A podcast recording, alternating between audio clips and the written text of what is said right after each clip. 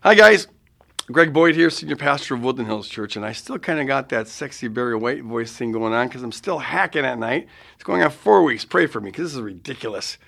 I went to the doctor and I don't have bronchitis or anything, but anyways, if I go into a phlegm spaz, forgive me. But I'm the senior pastor of Woodland Hills Church, and I, I just wanted to give you an official update uh, on our 2019 Sustain campaign and let you know how we did uh, with our goal of getting 400 sustainers. Now, I don't know when you'll be listening to this, but right now, it's the morning of Sunday, May 28th, and we're up to 398. So either we came this close to the goal, or more likely, maybe a few more people will sign up and we'll meet our goal by this much. Either way, I just want to thank all of you again for your generous support for our ministry. You guys are one of the main reasons that we're able to offer our sermons to free to people around the world. I just want to thank you all again for your generous support of our ministry. You guys are one of the main reasons we're able to offer our sermons for free for people around the world. Uh, you, can look, you can look for your 2019 Podritioner t shirts. Uh, they'll be in the mail in the next few weeks. We'll be ordering them really soon. Now that we know everyone's sizes and stuff like that, we really appreciate you, sustainers. But whether or not you're a financial supporter of our ministry, thank you so much for tuning in. Having this kind of impact and, and helping spread this Jesus looking kingdom is so very humbling and encouraging. We love you guys. It's truly an honor to have a voice in your lives. God bless. Uh, oh, I, I want to say thanks to, to, to, Dan and Dave for doing such a great job the last couple of weeks. we're so blessed to have uh, teachers like this. Amen. Here. I especially appreciate Dan last week kind of coming in on the fly because I was uh, hack. For the last, now I'm going four weeks now. I've had this hack, and they, I went to the doctor. It's not bronchitis or pneumonia, so but it's just a pernicious thing it's, it's, uh, have others had this thing go on for three or four weeks? They say it's kind of going around a lot, but uh, I'm on the mend. I'm coming back. It, it's, but, but I'm on the mend. And so I can't, can't guarantee that we're going to get through this without a phlegm fest. Uh, I'll do my best. But I'm going to, what I found is that, if I, like last night, whenever I started to get animated and excited, I, it triggered the coughing reflex. So I'm going to try to stay subdued this morning. And it's really going to be hard because this stuff I'm going to be talking on is so important and I think it's so cool. Uh, but, uh, and then uh, also, can I just get like some people will say, as you're listening to me, you'll be doubling by praying for me. Can I get, show, show me your hands if you just cover me in prayer. Listen to the sermon, but you also have an assignment now. Keep me covered. Uh, that, that, that, that, I can get through this thing. And if I don't make it to the second service, uh, I, I, bless you guys. Sorry I couldn't be there in person. I'm with you in spirit. But uh, on the other hand, if I can make it next service, this was a, unnecessary announcement. So here's the thing Dan, oh, settle down, Greg. Dan, uh, last week talked about some things that we're not supposed to trust God for. Probably the first time you ever heard a sermon like that. Don't trust God for this. But uh, he was right because God has empowered us to do some things on our own and he expects us to do it. But there's some other things, as Dan pointed out, that, that God absolutely, that we have to trust God for. Absolutely. And um, as we're wrapping up this encouragement series that we've been on, I want to talk about that. Now, the, the most important thing that we always have to trust God for, we talk about this all the time around here, is to trust that God is as beautiful as, as God is revealed to be in the person of Jesus Christ, and especially in Christ crucified. That the cross reveals everything you need to know about God, yourself, and everybody else. Uh, we need to trust God for that every day. But the second most important thing that I think we have to trust God for is what I'm going to talk about this morning. It's something that I, I promise you, I guarantee you, that if we get on the inside of this truth, it can't help but encourage us. Regardless of the situation that you're in, circumstances, however dark it may be, however painful it may be, it may be just terrible, but this word of encouragement always holds true if we get on the inside of this the, important question is are we willing to do what it takes to get on the inside of this uh, belief? So, would you like to know what this infallibly encouraging belief is? Yes. Good. Because I'm going to tell you, but in this message, I'm also going to teach a little patience by making you wait for it. Just to build up the hunger. Uh, I, I, I, won't get to it to probably about 20 minutes into this message. Because uh, here's the thing I felt like I need to set up this message by uh, talking about what it means to get on the inside of something, to get on the inside of a truth or a belief. What does that mean? And I thought it was going to be a short little prelude, you know, five minutes or something. But as I was working on this, I, I really felt like the Spirit was telling me to slow down and go deeper because this is really important. And as I was kind of doing that, um, I, I, began to see things more clearly than I had before, and, and I began to see why I felt like God wanted me to hover on this because of its importance. It's like, it was like God was saying, you can't give the punchline, the encouraging punchline, until, unless people can internalize that punch. It won't have the encouraging punch it's supposed to have unless they're internalizing it. So we have to talk about what it means to internalize a belief. And it ended up being a good portion of the sermon, uh, and that's just the way it is. So uh, let, us start by turning to John, uh, third, third epistle of John. Two verses that he, he gives us here. He says this I was overjoyed when some of the friends arrived and testified to your faithfulness to the truth. Faithfulness to the truth. Namely, how you walk in the truth. I have no greater joy than this to hear that my children are walking in the truth. Now, notice that John isn't impressed because they believe. He doesn't say, Oh, you're getting so many believers, so many wonderful believers. What, what he's overjoyed about is that they don't merely believe, they're walking in the truth, they're living in the truth. So, the question I want to ask is what's the difference between believing something's true and living in that truth? And you might think, well, that just means that your life conforms to the truth, you're, you're behaving right. And that's true, but I, we're going to see here this morning that it goes, this distinction goes a whole lot deeper than that. C.S. Lewis, in this essay um, called Reflections in a Tool Shed, it's found in the book God in the Dock. And um, the collection of essays, and I've always had a fondness for that tome because God, that, that, God used that book and, and, some other things to bring me back to faith after I lost my faith my freshman year in college. And that's why C.S. Lewis has always been one of my heroes.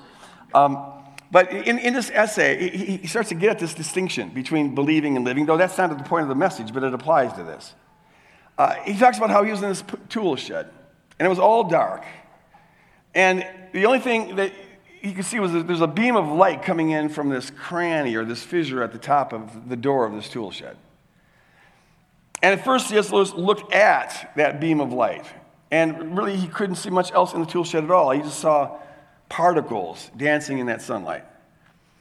But then he stepped into this light and looked along its path going outside, and it changed everything. Here's, here's what he writes He says, Instantly, the whole previous picture vanished. I saw no tool shed, and above all, no beam. Instead, I saw framed in the, irreg- in the irregular cranny at the top of the door green leaves moving on the branches of a tree outside.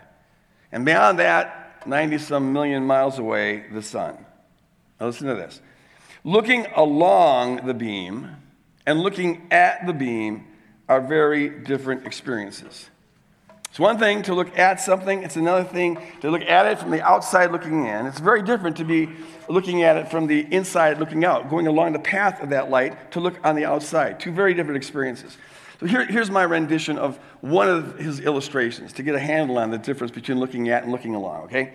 So imagine a, a, a young couple, and they fall in love. And, and, and, they're having the kind of euphoric experience that you have sometimes when you fall in love. Uh, you know, everything's different for them. Maybe some of you young folks are falling in love right now, or maybe you have recently, or maybe some of your older folks are falling in love. That can happen to us too, right? Uh, you go through that, that euphoric experience and, and whatnot. Now, don't feel too bad if you never had that experience, because you know, our culture kind of makes this the you know, true love, and it's the goal of everything, and your life is empty until you get this, and it will complete you, and all that other stuff. well, and, and, see, it, it's, it's, it's, uh, it, it's a nice buzz, but it lasts for maybe a month, two months, three months tops. All right, so, so you haven't missed all that much. But, but it is wonderful when you're on this side of it. So uh, some of you may have to really stretch for this, but try to remember what that was like back then. And, and the, the, the kind of the confusion, the fog you're in, and, and the giddiness you have, you know. And it seems like the world just looks different, doesn't it?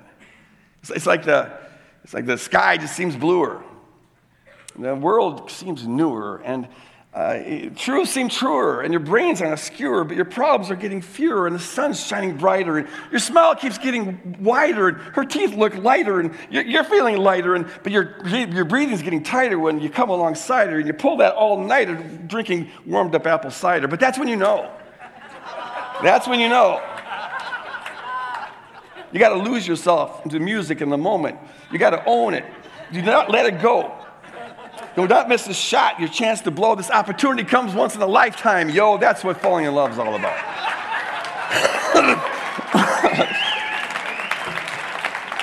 I just made that up. Yeah, a, spontaneously, that last part especially. Yeah, but it, it, it's that wonderful feeling, man. This is it. I finally found the one, and da da da da da. So this couple, they're enjoying their little love buzz bliss, and, and then some romance busting biologist comes along real killjoy. And she says, You kids, I know you think you discovered this reality and all this stuff, but you're just, you're getting high on chemicals, is what's happening in your brain. Your brain is just secreting all this dopamine, and that's what's getting you giddy and high and euphoric and all that other kind of stuff. And the dopamine's messing with your testosterone, which is why you're feeling kind of frisky and your heart rate's up and you're sweating a little bit more and you have this desire to aggressively pursue one another and you're willing to do really stupid, crazy things to do that. Same testosterone that makes you want to annihilate in a competition that gets in the way. And on top of that, you got this norepinephrine that's, that, that's, that causes your brain to hyperfocus, become hypervigilant. So you, you notice every detail about each other, and you remember every detail about each other, and you can't stop thinking about every detail about each other, even though your person never notices details and doesn't remember anything. But now all of a sudden you can't get them off, off your. But, but it's, it's, not, it's, it's not like all the details, it's just the details that you want to see. Because that, that norepinephrine causes you to hyperfocus. So your bias confirmation is on hyperdrive on steroids. And so you only notice what would increase the dopamine buzz that's going on because you're like a junkie that's trying to keep it up there. And, and, and so you notice the good stuff and you delete the bad stuff, which is why the biologist would tell you never make a decision when you're in a state of falling in love. It's a bad thing. You're prefrontal cortex is not operating the way it should. Basically, the biologist is saying, You kids are on drugs. And the biologist is right. Simmer down, calm down, right? no, so the, the biologist is right. But see, everything the biologist is saying is true, but the biologist is looking at love from the outside looking in, right? Just like Lewis looked at the beam from the outside looking in. But these kids are adults or whoever they are, falling madly in love, they're on the inside of this and they're experiencing it. And they're looking along the beam of love that's shining on them, and they're seeing everything else in the light of that love. They look at each other differently. Uh, they look at the world differently. The sky is bluer, and the, everything seems newer, and you know, you've heard it before. So, the way Lewis stepped into the light and looked along that beam of light to look at this outside world, that's where these, these kids are, this, this couple that's falling in love. And see, no amount of looking at will ever get you to be able to look along. Uh, the biologists could tell you what's going on in their brains, but all that information wouldn't help one bit to help that biologist understand what it's like to experience that. When you're on the inside, you can't access that. You can't get at that by looking at it. There's some realities that you can only know by being on the inside of them. Uh, C.S. Lewis's point was that it's about the limitations of science. There are realities that science just can't access because science can only look at stuff. Uh, it can't get on the inside of stuff. That's why a, a lot of atheistic scientists who, who think that science defines all of reality, they regard all of these subjective experiences as being sort of an illusion, a byproduct of, of, of other things that are going on, nothing more than that. But, but uh, Lewis's point was that they just can't access this because some realities you can't get at by looking at them. You've got to get on the inside of them. A neuroscientist could tell you, theoretically, anyways, everything that's going on in your mind when you're listening to your favorite music and you're just taking journeys with your favorite music. Oh, yeah, here's, here, here's the parts of your brain that are being activated, stimulated, blah, blah, blah, blah, blah, blah, blah. But all that information could be exhaustive. It wouldn't give that neuroscientist one clue what it's like to be you enjoying this music. That experience goes beyond this and can't be accessed except by being on the inside of things. In fact, the most important realities in life are, are realities that you can't, you can't access from the outside. You can't just look at them. You can believe all the truth in the world. But see, believing is a way excuse me, of looking at something. You're evaluating it. It's out here. Hmm, do I believe that or not? I suppose I do. You're looking at it. But, but see, looking at it won't get you on the inside of it.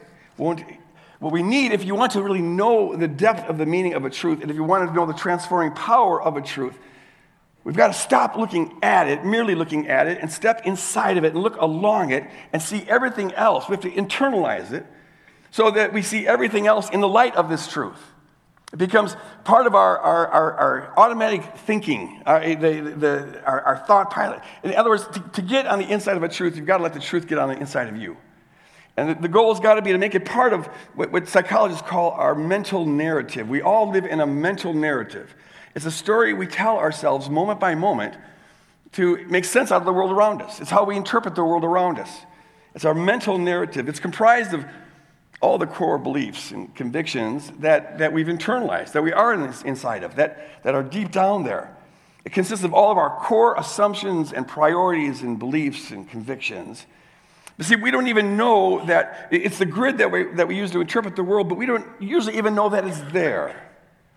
Because the fish doesn't notice the water that it's swimming in. It, it's, it, it's, so, it's too close to us. We're on the inside of it. And so, so we, we, our worldview or our, our mental narrative, it's, it's what you think when you don't think about what you're thinking. It's what you think when you don't think about what, it's your autopilot.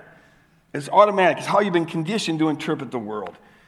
Now, here's the thing, and this is just the challenge that I just see is so huge right now. But the challenge is this we don't initially choose our mental narrative, uh, it chooses us. Uh, we assimilate it as we're we're being raised in the culture. It's handed to us. So we don't come to the Bible with a blank slate.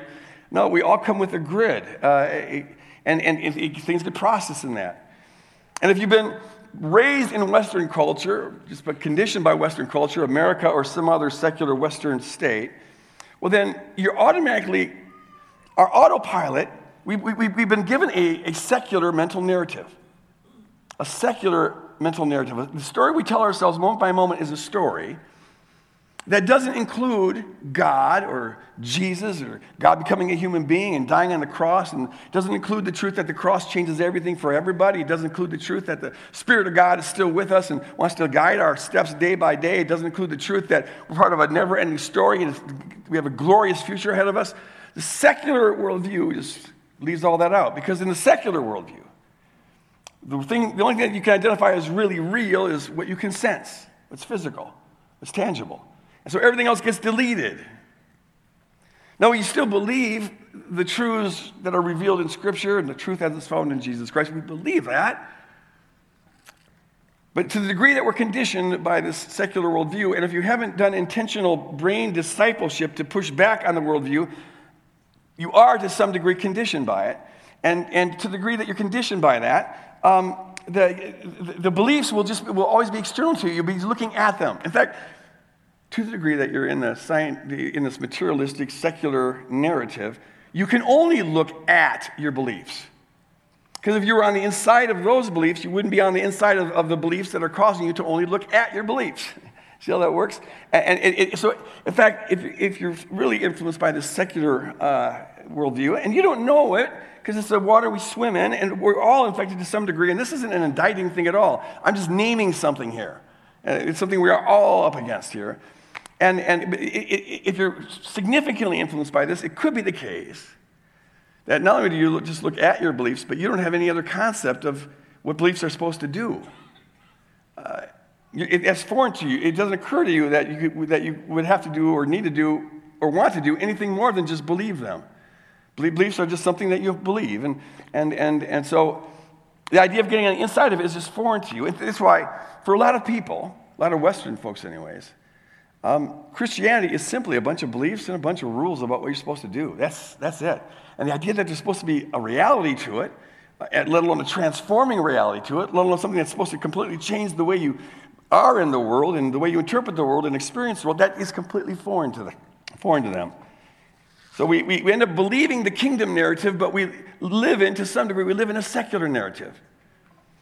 Uh, you know, it explains a lot. Um, for example, a recent poll showed that uh, when asked by a pollster, what religious affiliation are you? About 79% of Americans say Christian. But if you assess their lives, uh, what they value, what their priorities are, you know, what they spend their money on, time on, and think, whatever, for it, it, the majority of them, it looks like about 75 to 80%, it's not very different from what is generally shared in the culture in terms of what we would do if we could get away with it and never get caught. Or, I mean, just, oh, there's all these questions they ask, but because see, here's the thing it's not your beliefs that determine what, how you feel about things and what you're motivated to do and how you live in the world. Your beliefs, your conscious beliefs don't do that. What drives that is your mental narrative. What you think when you don't think about what you're thinking about. And, and, and, and, and so, so they believe these things, but they, they live very differently. Or, or there's this. Uh, most, of course, everyone who say they're Christian, I assume, believes that they're going to live forever, right? That there's, there's afterlife. But all indications are that that belief doesn't impact their life at all. Uh, they scramble just as much as everybody else to grab their best life now. Because while they believe theoretically that there's life after death, what, what's real to them is, what feels to, real to them is that this life is all there is. And, and they, they cling to their stuff as much as everybody else clings. Mine. And they, because you want to grab your best life now, you want to own it, it's here. This, it feels like this is all there, there really is.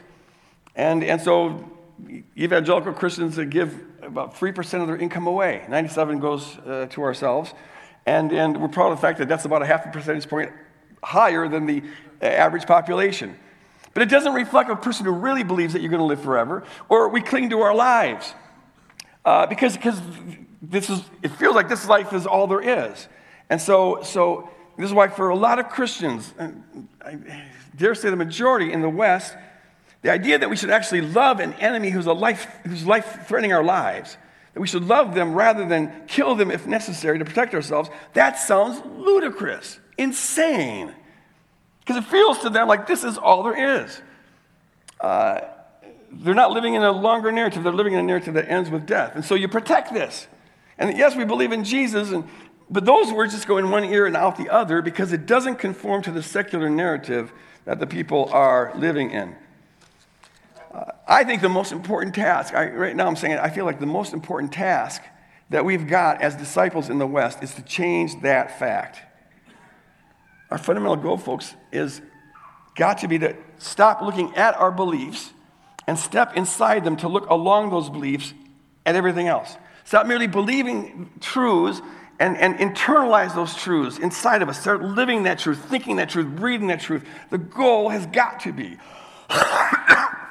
sorry. sorry. Um, simmer down, Greg. Okay, you give me a Kleenex. I'm, it's hot up here. Or maybe I got a fear, I don't know.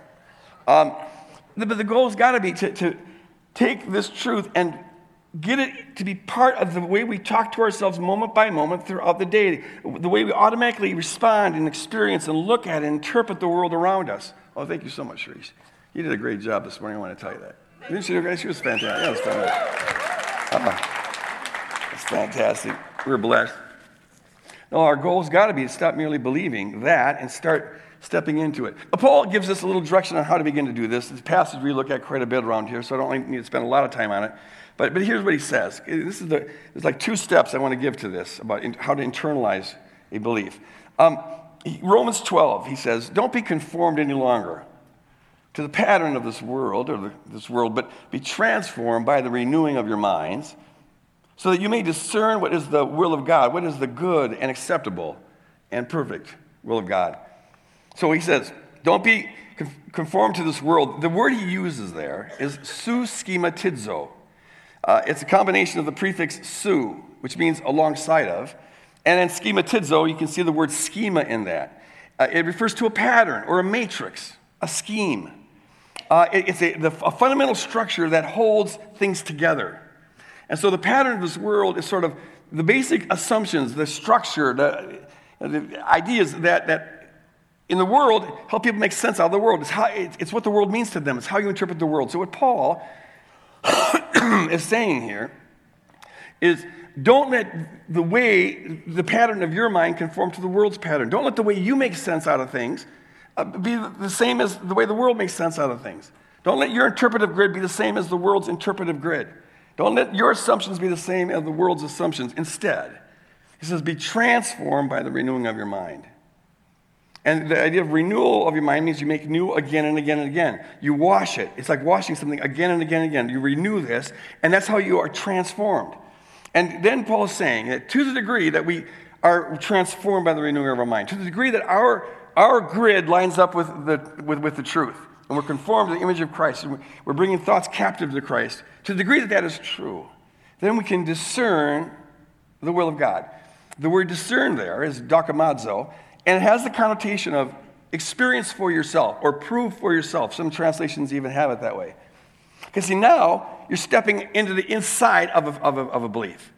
You're taking this item of faith, this thing you believe, but as you're transformed by the renewing of your mind, you're starting to step into it. So you start to experience it for yourself.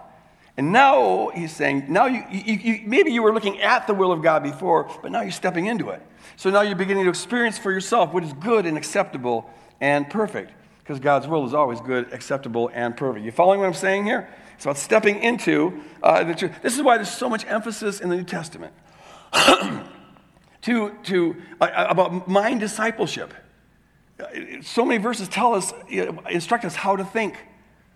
Uh, Philippians 4 8, whatever is good, whatever is true, whatever is honorable, etc., etc., think on those things. Which means if it's not true, if it's not good, if it's not honorable, put it out of your mind.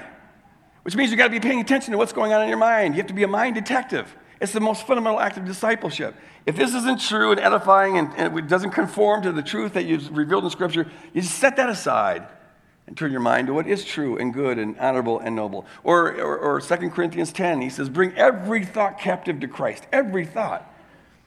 And we think a lot of thoughts, folks. And to bring every thought captive to Christ, to make it all conform to Christ, it requires brain vigilance, paying attention to our brains. And to the degree that we do that, we experience for ourselves that reality. That's stepping in. Now you're not looking at the belief, you're looking along the belief at everything else and seeing everything else in the light of that belief. Now, here's the second point of this, however, and this is extremely important. It's not just about taking a, a, a, verse and reciting it over and over again, or taking some facts and reciting it over and over again. Though that isn't bad to do, it is good to do, but so often that kind of reciting is still looking at something.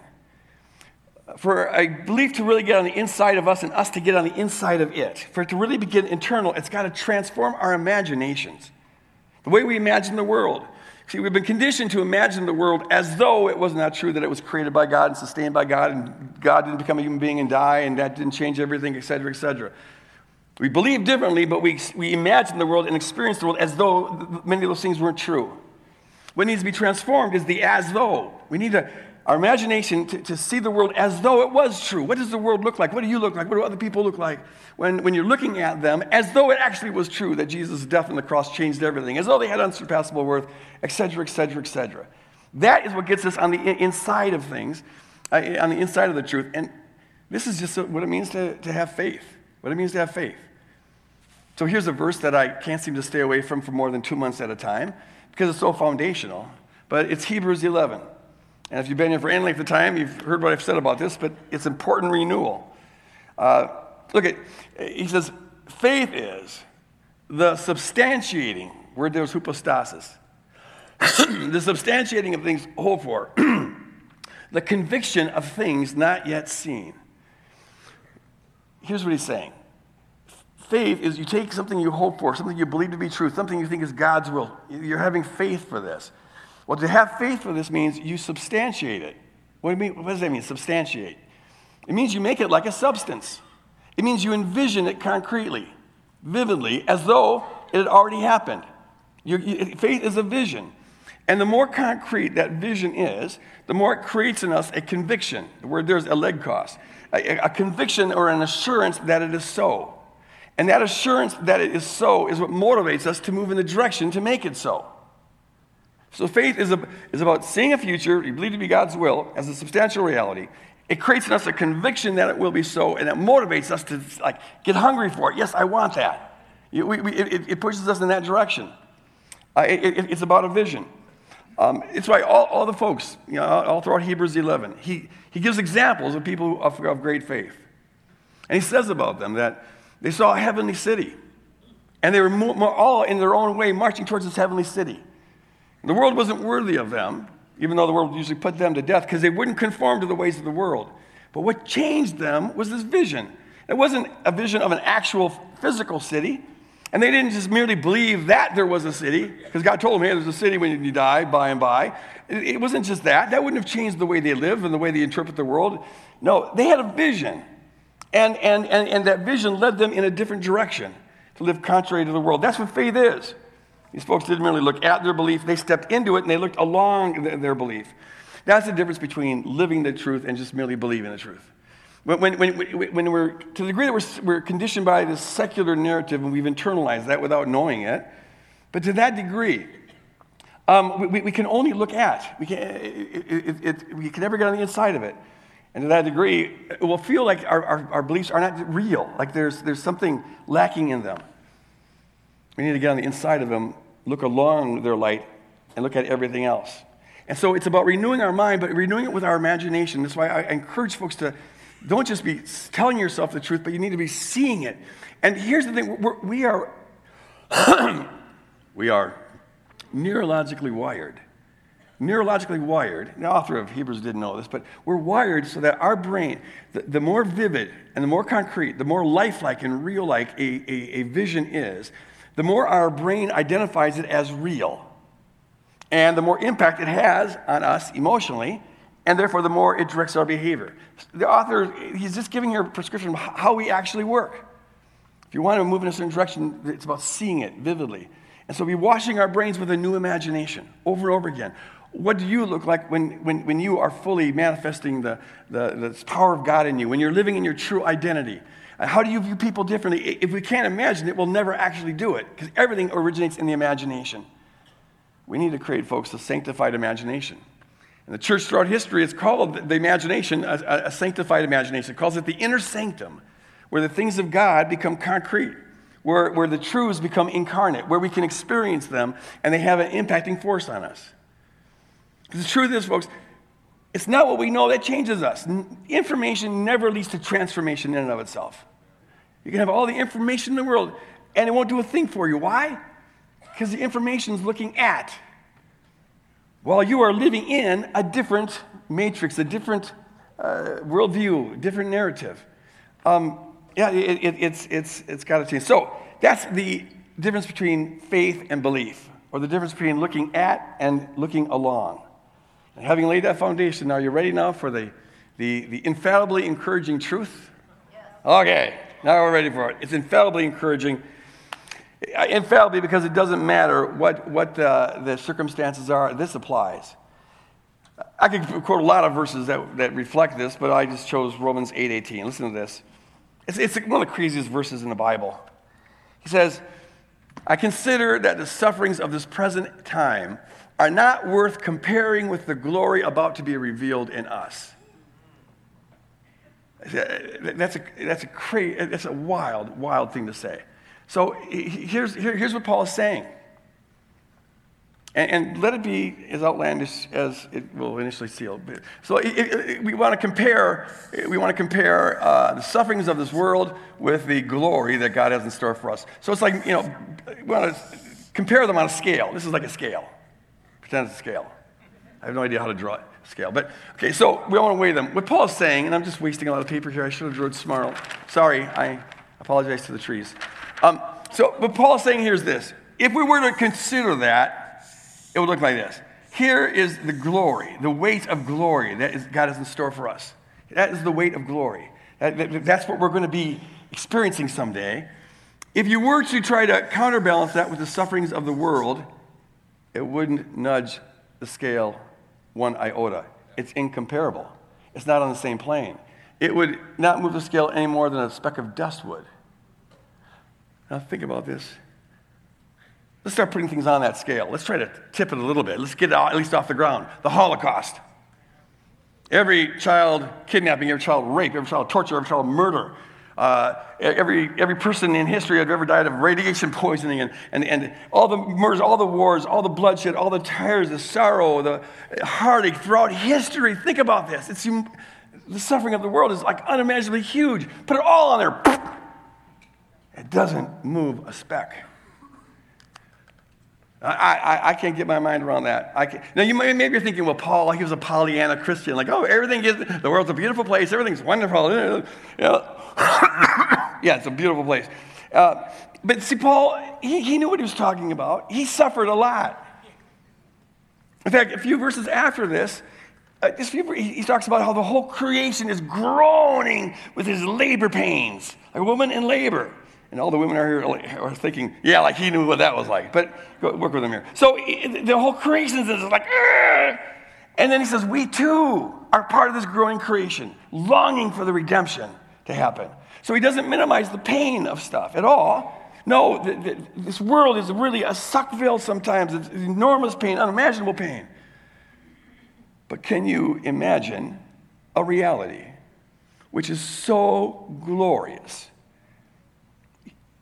that even this, even this terrible situation, suffering, all of that, it doesn't even tip the scales. Try to, I would be, I would be just astounded that you could break even on this deal. It will be worth it. But Paul is saying, no, it's going to have to be worth it. It's going to be more than worth it. It's going to be, it's going to outshine it completely. It just tells me that heaven's got to be so unimaginably beautiful, we can't even begin to speak it. Well, that's hard to believe, but if we can bring ourselves to believe that if God said it, and I, have got good reason to think that Paul and Jesus and the rest of the New Testament authors weren't wrong about this. I think they're, they're got reason to think that they're telling the truth. And, and, and it just tells me that it's got to be beyond anything we can imagine. To believe is hard enough, but the question is, is can we get on the inside of that belief? Can we wear that belief? Can we look along the light of that belief and see everything else in light of that belief? Uh, can, can, we uh, let it form our imaginations so that we actually naturally think about ourselves as beings who are going to live forever? Uh, can, can, can, we, see the whole world in that light? Can we see it vividly? Now, maybe you're going to say, well, how do you imagine? You just said it was unimaginable. How do you imagine it? And the answer is you can't. But the, what you can do is imagine as far in that direction as you possibly can. What's the most glorious scene you can think of? And now try to intensify that. And know that you're just taking baby steps in the right direction. taking baby steps in the right direction.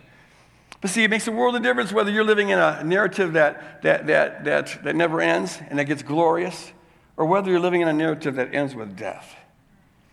It makes a world of difference. You interpret the world very, very differently. If you get on the inside of this belief that uh, you live forever and ever, let it get on the inside. When it's on the inside, see what, what happens? Your brain begins to identify that as real. It's not just a, a, a, belief that you take out of your pocket once in a while and look at. Oh, do I believe in life after death? Oh, I guess I do. no, it, it becomes, your brain identifies it as real. And then that begins to impact you, begins to change you.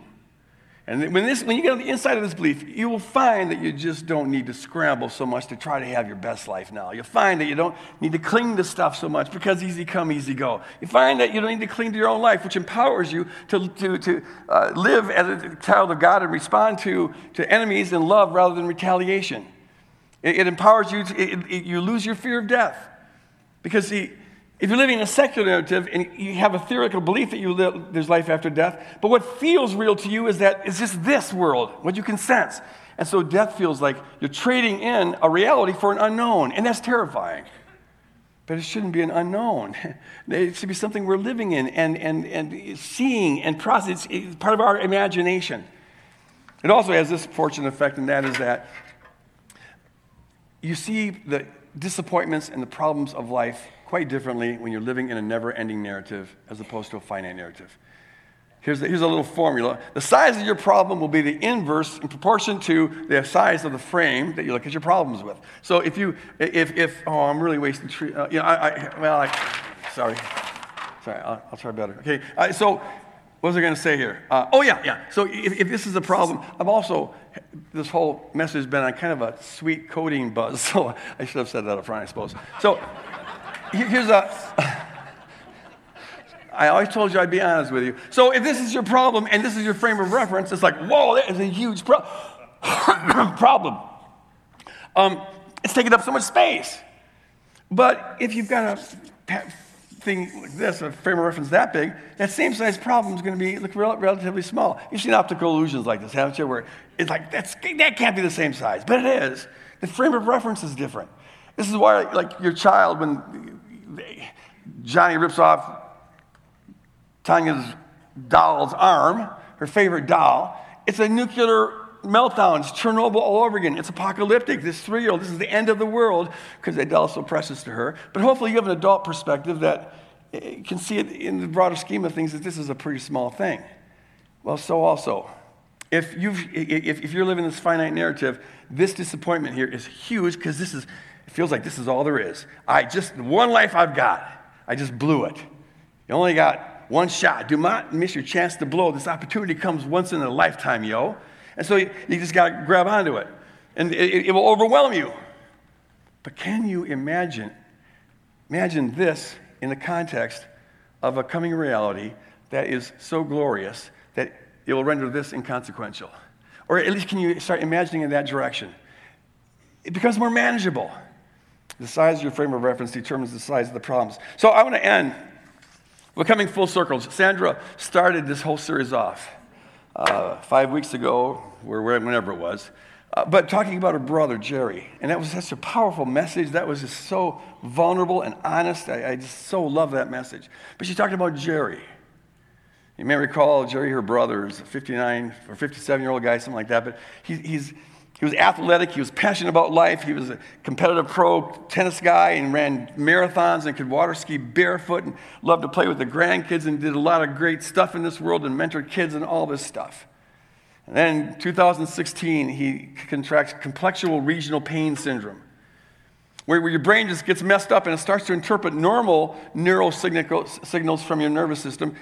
It, interprets them as pain for whatever reasons. And it can be excruciating pain. Sandra wasn't exaggerating when she talked about the pain of this thing. He developed it in his leg and his, his foot. And it's just excruciating. I, I read a little reading on this, and there's a spectrum, of course, but in the more extreme cases, oh, the descriptions are just. One person described their shoulder pain as, as a, a knife going into their shoulder, but the initial pain of the knife never lessens. It never diminishes and it never stops. 24 7, you're being stabbed in the shoulder. And Jerry's being stabbed in the leg. And means, I mean, if, if you're being stabbed, it's hard to think about anything else. And it, you, he's found it almost impossible to sleep for the last three and a half years, and that begins to wear on your mental psyche and, and your mental health, and it tears you down. And the loss of all this stuff that you used to love to do, it, it, they call it the suicide disease for a reason. Imagine going the rest of your life with unrelenting pain. And the thing is, they look to see what's wrong and they don't find anything because there's nothing wrong except in the brain. So they can't do anything about it. Or at least in the case of Jerry, they haven't found anything that they can do about it. And Sandra was right. When, when you initially meet a person or, or engage with a person like this, the only appropriate kingdom response initially is to just is to enter into solidarity with them and try to feel what they feel so that at least they don't feel so alone in what they're feeling. And, and, and don't fix anything. Whatever is said, whatever is done, however ugly, however blasphemous, however hateful, you just let them be. let them be as they are and, and be with them. But there comes a time where the person's a believer. There can come a time, and, and, the, and the, the, the afflicted have to tell you what the time is, not you. They get to, but you have to discern it. But there can be time and time when they need to hear the one encouraging word that can always be said in all circumstances, and that is, it won't always be like this.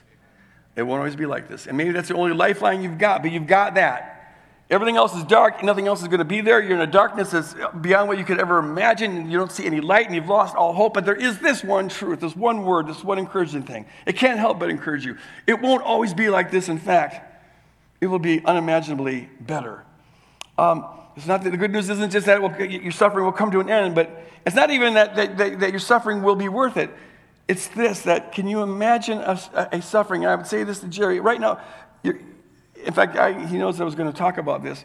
Right now, you're like, I can't imagine. I can't get on the inside of that. It's just, it's too terrible. I, I can't, it's living like that. It is the ultimate worst case scenario. But this still holds true. I promise you on the authority of Jesus that this is temporary. Your, your life will go on forever, but your pain will not go on forever. And I can promise you on the authority of God's word that someday you are going to ski again better than you've ever skied, and you're going to run faster than you ever ran, and you, you play with the kids more vigorously than you ever played. Sandra talked about how he was Tigger, and Tigger's tail got broken, but he's going to get a springier t- tail than he ever dreamed of having. And the eye hasn't seen, and the ear hasn't heard, and it's never entered into our imagination the things which God has in store for those of us who love him. So the question would be can you begin to dream a dream in the midst of the pain and the darkness and start to see that? Try to envision that. What, is, what does the best case scenario look like? What is the best case? What is the, the, the most fulfilling, most beautiful, most gorgeous, most magnificent, most joyous, most complete, most shalom kind of in, in, picture you can envision. And it's actually a kind of an exercise. You exercise a muscle here. We're so not used to dreaming beautiful dreams that people a lot of times initially have trouble doing it. But I said this to a friend recently who just found out that he's got possibly six months to live and he's having trouble envisioning the future. And I just said, find, find the most beautiful time in your life.